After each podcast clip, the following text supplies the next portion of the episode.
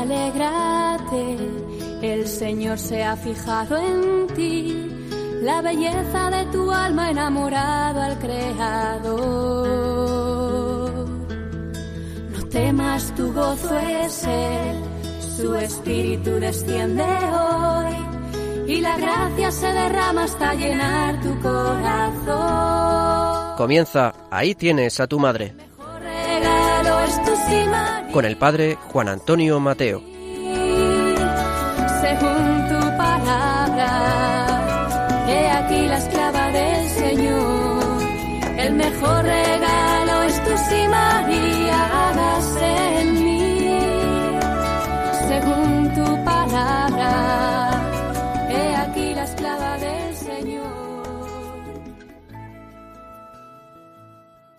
Muy queridos amigos y oyentes, nuevamente estamos con todos vosotros en este programa. Estamos en los inicios de verano, en estos meses de junio y julio, en los cuales eh, la piedad es particularmente eucarística, unos meses muy centrados en el misterio de la Eucaristía. Y sin duda, la Virgen María, que siempre nos lleva a vivir plenamente el misterio de Cristo, sin duda nos conduce también al misterio de la Eucaristía, a la presencia del Señor. Y en este programa vamos a hacer algunas consideraciones, sobre todo en esta primera parte y en la segunda, que nos ayuden a vivir con María y por medio de María el gran don de la Eucaristía. Recordaréis que hace unos años San Juan Pablo II hacía algunas modificaciones en el rezo del Santo Rosario. Incorporaba aquellos misterios de luz para que el Santo Rosario fuera con más plenitud lo que siempre ha sido compendio del Evangelio. Pues bien, en aquella carta apostólica, el Rosario de la Virgen María, el Papa daba algunas indicaciones preciosas para comprender cómo María nos lleva a vivir en plenitud el misterio de Cristo. Y hablando concretamente de los misterios de luz y del misterio de la institución de la Eucaristía, nos decía lo siguiente el Santo Pontífice. Misterio de luz es la institución de la Eucaristía en la cual Cristo se hace alimento con su cuerpo y su sangre bajo las especies del pan y del vino dando testimonio de su amor por la humanidad hasta el extremo y por cuya salvación se ofrecerá en sacrificio. Sabemos que la Santa Misa conmemora el sacrificio de nuestro Señor Jesucristo, sacrificio que llega a su plenitud en la resurrección.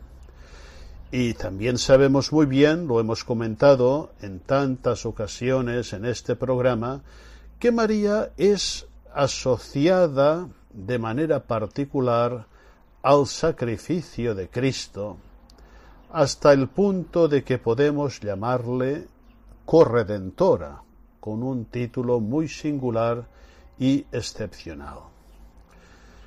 El Papa San Juan Pablo II nos decía que en los misterios de luz, excepto el de Caná, la presencia de María queda en el trasfondo. Los evangelios apenas insinúan su eventual presencia en algún que otro momento de la predicación de Jesús, y nada dicen sobre su presencia en el cenáculo en el momento de la institución de la Eucaristía. Pero nos advierte, nos advertía San Juan Pablo II, que de algún modo el cometido que desempeña en Caná María acompaña toda la misión de Cristo.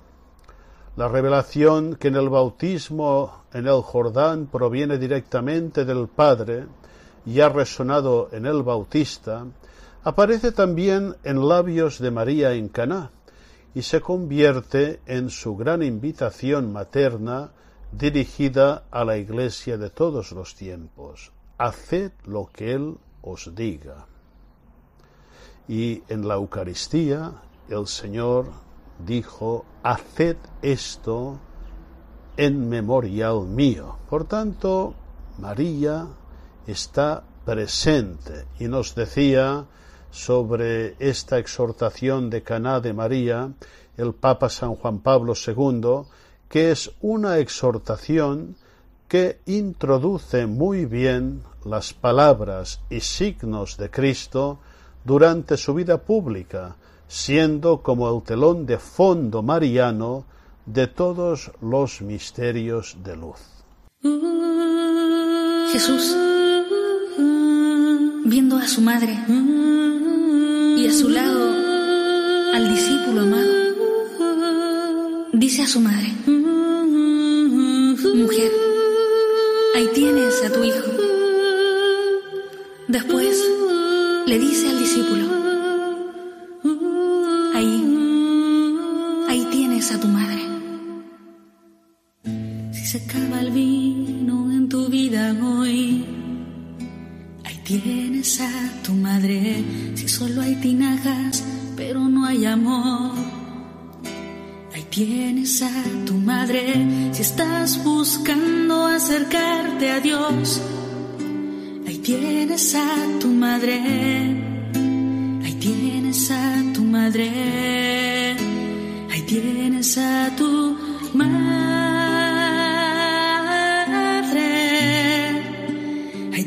tienes a tu madre, ahí tienes a tu madre.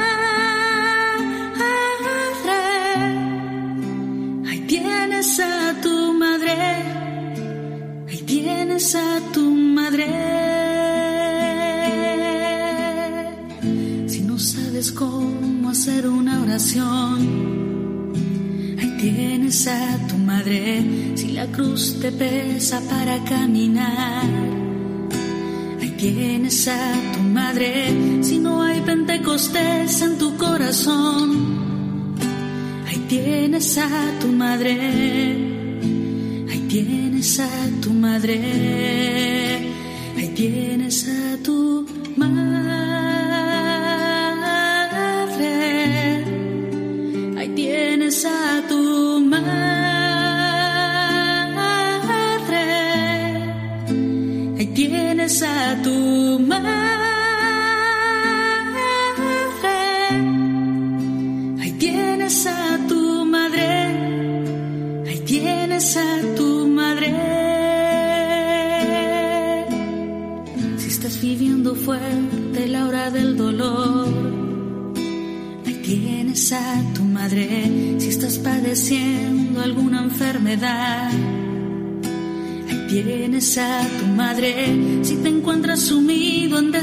nación.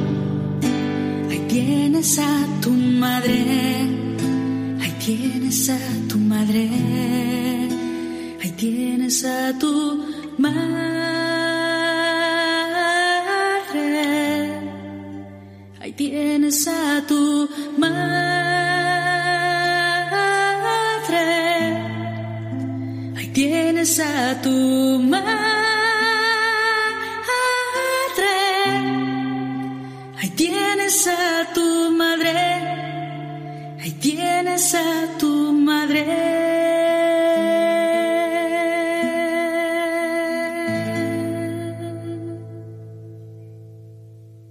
En el fondo, como enseñaba San Juan Pablo II, se trata a comprender a Cristo desde María. Y si la Eucaristía es Jesucristo presente, ¿cómo no vamos a comprenderla desde María? Nos decía San Juan Pablo II que Cristo es el Maestro por excelencia, el revelador y la revelación misma. No se trata sólo de comprender las cosas que ha enseñado, sino de comprenderle a él. Y se preguntaba, para esto, ¿qué maestra más experta que María? Si en el ámbito divino el Espíritu es el Maestro interior que nos lleva a la verdad plena de Cristo, entre las criaturas nadie mejor que la Virgen conoce a Cristo. Nadie como su madre puede introducirnos en un conocimiento profundo de su misterio. El primero de los signos llevado a cabo por Jesús, la transformación del agua en vino en las bodas de Caná, nos muestra a María precisamente como maestra mientras exhorta a los criados a ejecutar las disposiciones de Cristo. Y podemos imaginar, decía San Juan Pablo II, que ha desempeñado esta función con los discípulos después de la ascensión de Jesús, cuando se quedó con ellos esperando y añadimos preparándoles para el don del Espíritu Santo y los confortó en la primera misión. Una escuela, la de María, es mucho más eficaz si se piensa que ella la ejerce consiguiéndonos abundantes dones del Espíritu Santo y proponiéndonos al mismo tiempo el ejemplo de aquella peregrinación de la fe en la cual es maestra incomparable. Y concluía el santo pontífice, ante cada misterio del Hijo, ella nos invita, como en su anunciación, a presentar con humildad los interrogantes que conducen a la luz para concluir siempre con la obediencia de la fe. Cada rasgo de la vida de Cristo, tal como lo narran los Evangelios, refleja aquel misterio que supera todo conocimiento. Es el misterio del Verbo hecho carne, en el cual reside toda la plenitud de la divinidad corporalmente. Por esto, el catecismo de la Iglesia católica insiste tanto en los misterios de Cristo, recordando que todo en la vida de Jesús es signo de su misterio. Y María nos conduce a la comprensión plena de este misterio. Hablando concretamente de la devoción del Santo Rosario, nos decía San Juan Pablo II que promueve este ideal, ofreciendo el secreto para abrirse más fácilmente a un conocimiento profundo y comprometido de Cristo. Podríamos llamarlo el camino de María. Es el camino del ejemplo de la Virgen de Nazaret, mujer fuerte en la fe, mujer de silencio y de escucha. Es al mismo tiempo el camino de una devoción mariana consciente de la inseparable relación que une Cristo con su Santa Madre. Los misterios de Cristo son también, en cierto sentido, los misterios de su madre, incluso cuando ella no está implicada directamente, por el hecho mismo de que ella vive de él y por él.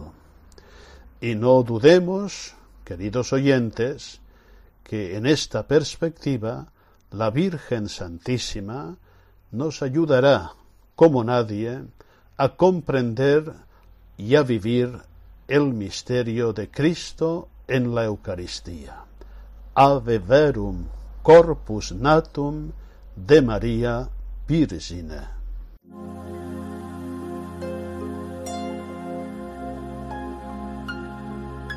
Madre, en tu vientre sagrado se formó el pan de vida llama encendida de su amor abrazó tus entrañas. Cuando el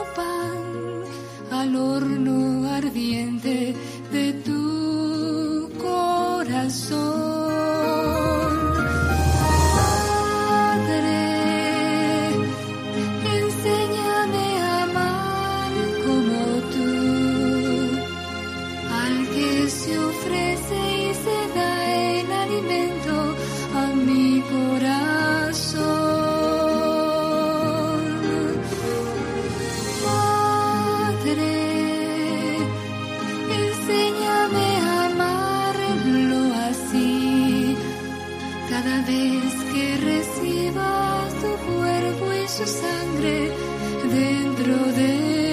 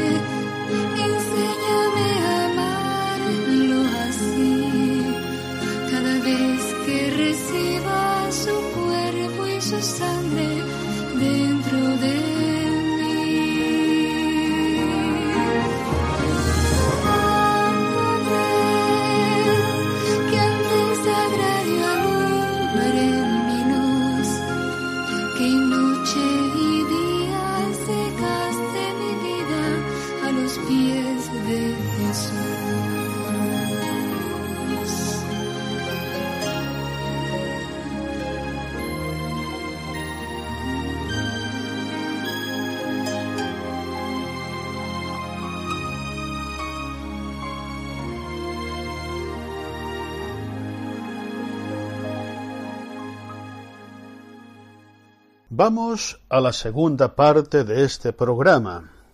Siguiendo la temática que hemos introducido en la primera parte, la comprensión del misterio eucarístico a la luz de María y por medio de María, en esta parte del programa vamos a ofrecer, hoy iniciaremos y continuaremos en próximos programas, una reflexión muy interesante, muy profunda, que lleva el título a la Escuela de María, Mujer Eucarística. Se trata de una conferencia que pronunció el padre Estéfano de Fiores en México el día 8 de octubre del año 2004 en el transcurso del Simposio Teológico Pastoral del Congreso Eucarístico Internacional. Es un texto denso por una parte, pero muy entendedor, que nos ayudará muchísimo a vivir con María y por medio de María el misterio de la Eucaristía, que es misterio central en la fe, en la vida cristiana, como definió el Concilio Vaticano II, la Eucaristía es fons et culmen, fuente y cima de toda la vida cristiana.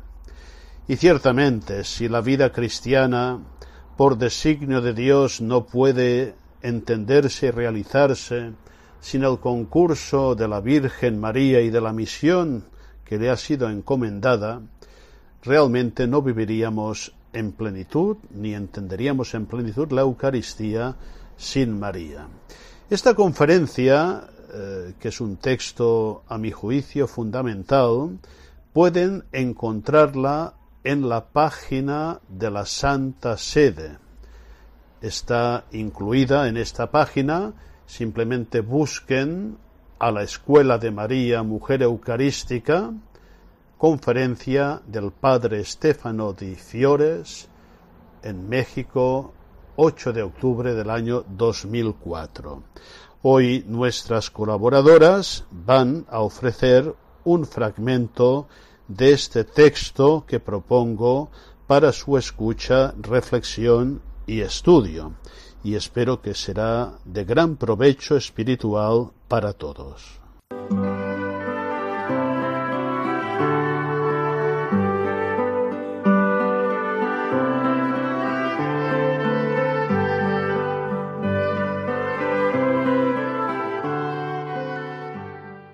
Coherente con su profunda espiritualidad mariana que repetidas veces ha propuesto a toda la Iglesia, Juan Pablo II, al final de la encíclica Eclesia de Eucaristía, nos convoca a la Escuela de María, Mujer Eucarística. Él está convencido de que sólo mirando a María y siguiendo sus huellas podremos celebrar y vivir el misterio eucarístico, que es el tesoro de la Iglesia, el corazón del mundo, la prenda del fin al que todo hombre aunque sea inconscientemente, aspira. Para poder entender el último capítulo de la encíclica, se necesitan por lo menos dos llaves hermenéuticas, que nos permitan entender su origen y penetrar sus contenidos. La primera es de, de, orden eclesial, y nos hace comprender la novedad de la propuesta de María como mujer eucarística, en continuidad con los datos anteriores ofrecidos por el Magisterio Pontificio. La segunda es de orden cultural y nos hace descubrir en María, vitalmente orientada hacia la Eucaristía, un paradigma de aquel don de sí que constituye un redescubrimiento de la antropología moderna. En primer lugar, aparece claro que sea la tipología mariana eucarística como la presencia de María en la celebración de los divinos misterios. Quedan sin explicación si nos retomamos la doctrina del Lumen Gentium y su desarrollo en ámbito litúrgico realizado por la Marialis Cultus de Pablo VI. De una y de otra, el capítulo final de Eclesia de Eucaristía parece como una consecuencia, una aplicación y, en cierto sentido, también una superación, porque llega a la fórmula inédita de María como mujer eucarística.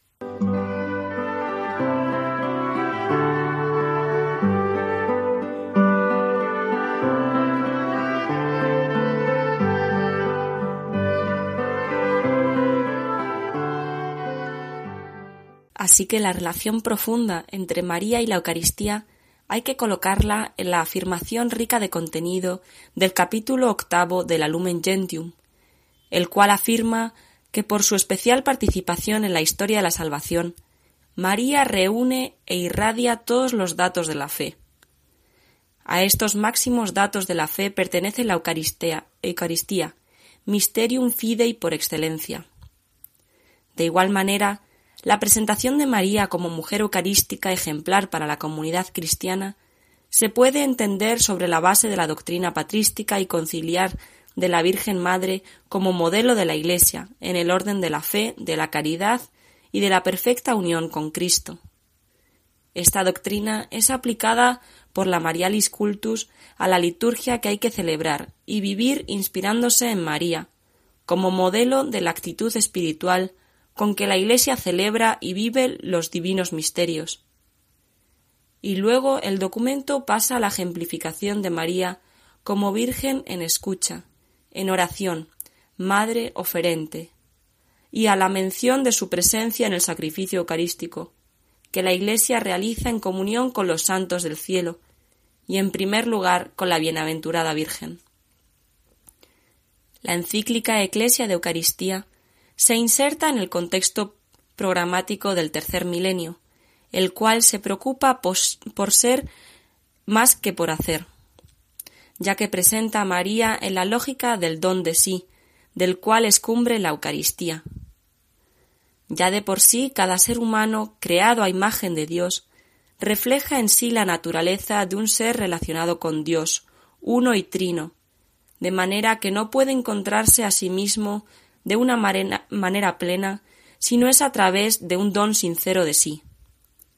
La experiencia nos hace ver cómo cada historia individual se integra constantemente en las demás historias, hasta hacer surgir nuevas asociaciones o unidades complejas. Sin embargo, paradójicamente, estas unidades se constituyen mediante una actitud de acogida del otro, que llega a la plena disponibilidad y al don de sí. La tendencia actual es la de superar la idea del don como un intercambio interesado que requiere una respuesta, así como constatamos en las costumbres de varias sociedades antiguas estudiados por Marcel Gauss. Las situaciones humanas son más complejas y ofrecen ejemplos de un don verdaderamente gratuito y sin posibilidad de devolución. El mismo Aristóteles había observado la simetría del don de la vida de parte del progenitor, de manera que todos los servicios que el Hijo le brindará no son comparables con el don recibido. Jesús, además, rompe el círculo del trueque invitando a sus discípulos al don desinteresado, sin cálculos secretos para recibir una devolución o una recompensa. Tú, en cambio, cuando des un banquete, invita a los pobres, a los inválidos, a los cojos y a los ciegos. Qué suerte para ti si ellos no pueden compensarte.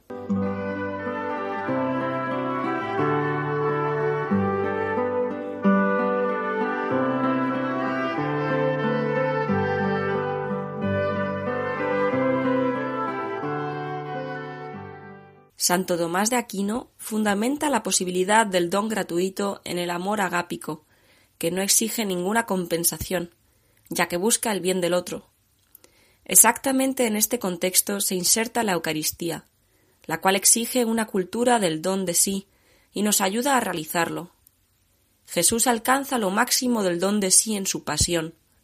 Se dio a sí mismo, dio su vida, dio su cuerpo. Es más, él mismo es el don por excelencia que brota del amor del Padre. Dios amó tanto al mundo que le dio a su Hijo único. A su vez, Jesús ofrece muchos dones a los hombres, su palabra, el pan de vida, la paz, a su madre.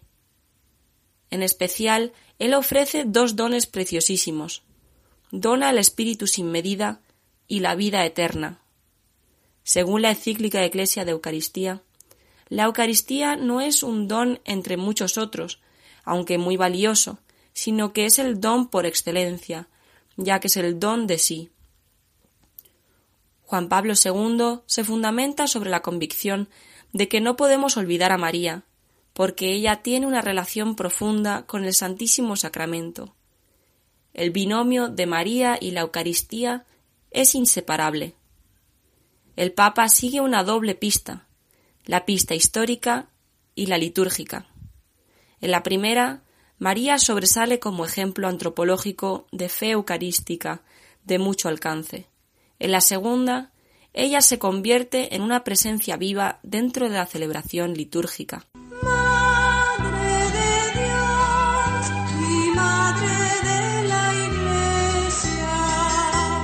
De quien todos nacimos en la cruz,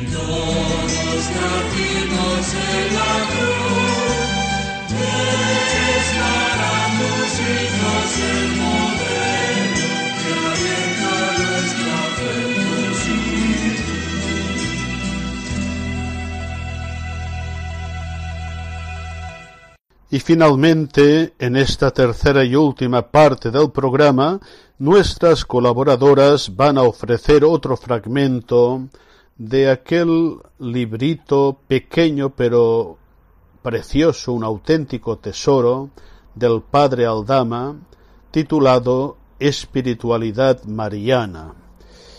Este es un texto que vamos a ir ofreciendo a lo largo de los siguientes programas para formar una auténtica devoción mariana, que no consiste sólo en un sentimiento pasajero, estéril, sino que procede de una sólida formación en la fe y que mueve en la caridad, en la voluntad, a acoger el misterio de María en nuestra vida según el designio de Dios. Escuchémoslo atentamente.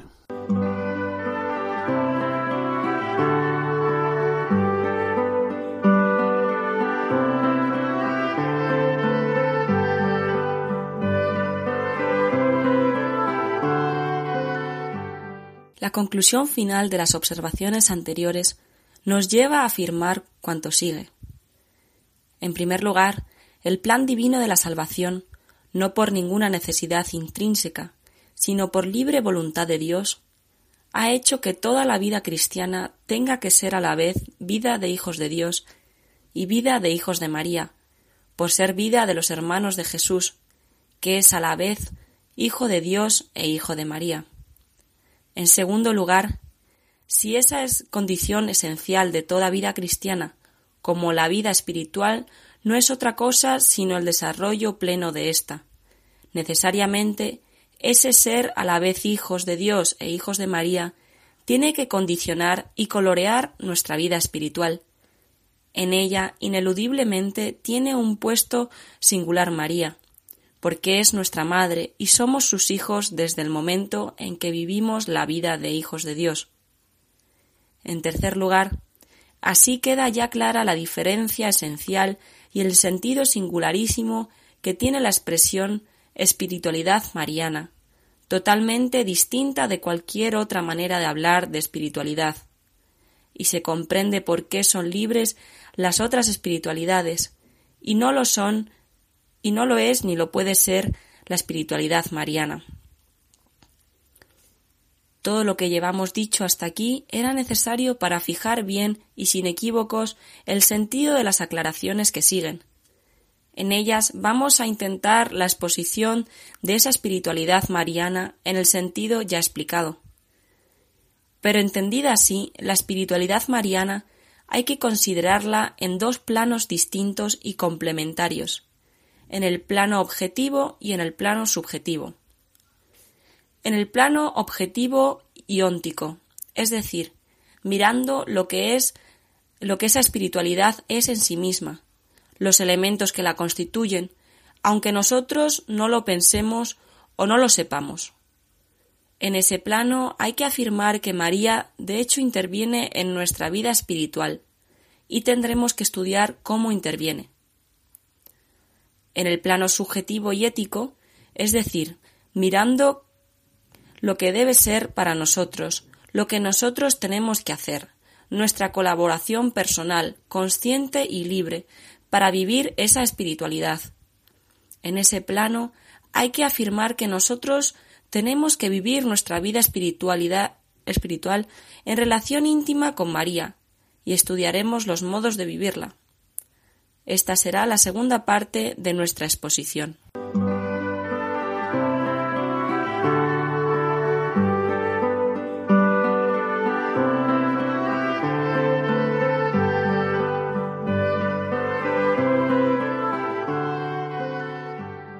María, tipo y modelo de vida espiritual. Es claro que Jesucristo es necesaria y absolutamente el arquetipo, el modelo supremo de toda vida espiritual, ya que ésta, por voluntad de Dios, es una vida de filiación divina. Es el Hijo de Dios por esencia. Toda otra filiación divina tiene que copiar necesariamente del que es su ejemplar y su modelo. Dios nos predestinó a reproducir en nosotros la imagen de su Hijo, a fin de que éste fuera primogénito entre muchos hermanos. Por eso, nuestra vida espiritual consistirá esencialmente en reproducir en nosotros la vida filial de Cristo para con su Padre. La gracia santificante, que es la gracia de adopción de hijos, es un germen de vida filial, derivado hasta nosotros de la fuente de la vida filial del Hijo de Dios. Como verdadero arquetipo, Él está en un plano necesariamente superior al nuestro. Su filiación divina no sólo en cuanto Dios, sino también en cuanto hombre, es natural, no adoptiva. No hay en Jesucristo dos hijos de Dios, como no hay dos personas, sino una sola, que es el Hijo de Dios. En cambio, nuestra filiación divina ni es ni puede ser natural, sino adoptiva. Nuestra persona, también la de María, no pertenece por sí misma a la familia de Dios, que es la Trinidad.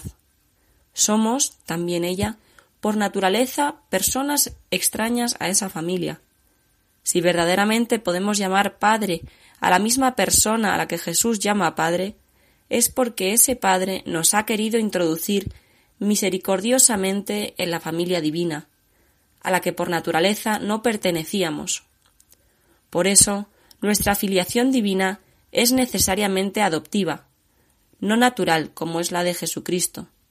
Sin embargo, siempre queda en pie que Él y nosotros llamamos Padre a la misma persona divina, y que se lo llamamos con verdad y propiedad. Toda filiación adoptiva es una semejanza de la filiación natural. Mucho más lo es la adopción divina, que se acerca más que cualquier otra adopción. La filiación adoptiva es imposible entenderla sino porque reproduce en un plano inferior los rasgos esenciales de la filiación natural. Esto vale especialísimamente de la filiación adoptiva divina, porque no es puramente jurídica, como lo es la humana, sino que es nueva realidad, una nueva generación, por la que se nos da la naturaleza divina real y verdaderísimamente. Aunque sea sólo de una manera análoga, porque no puede ser de otro modo.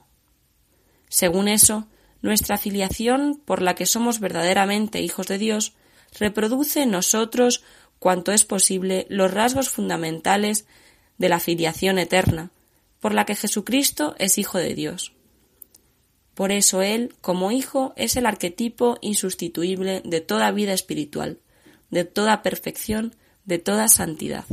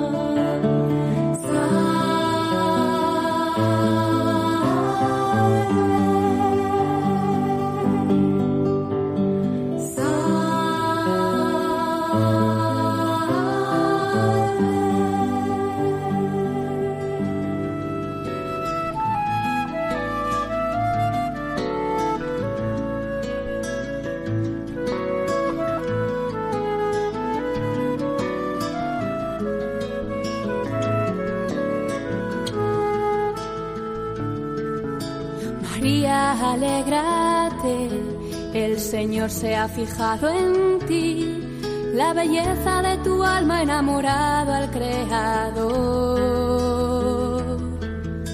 No temas, tu gozo es Él, su espíritu desciende hoy y la gracia se derrama hasta llenar tu corazón. Han escuchado Ahí tienes a tu madre El mejor regalo con el padre Juan Antonio Mateo.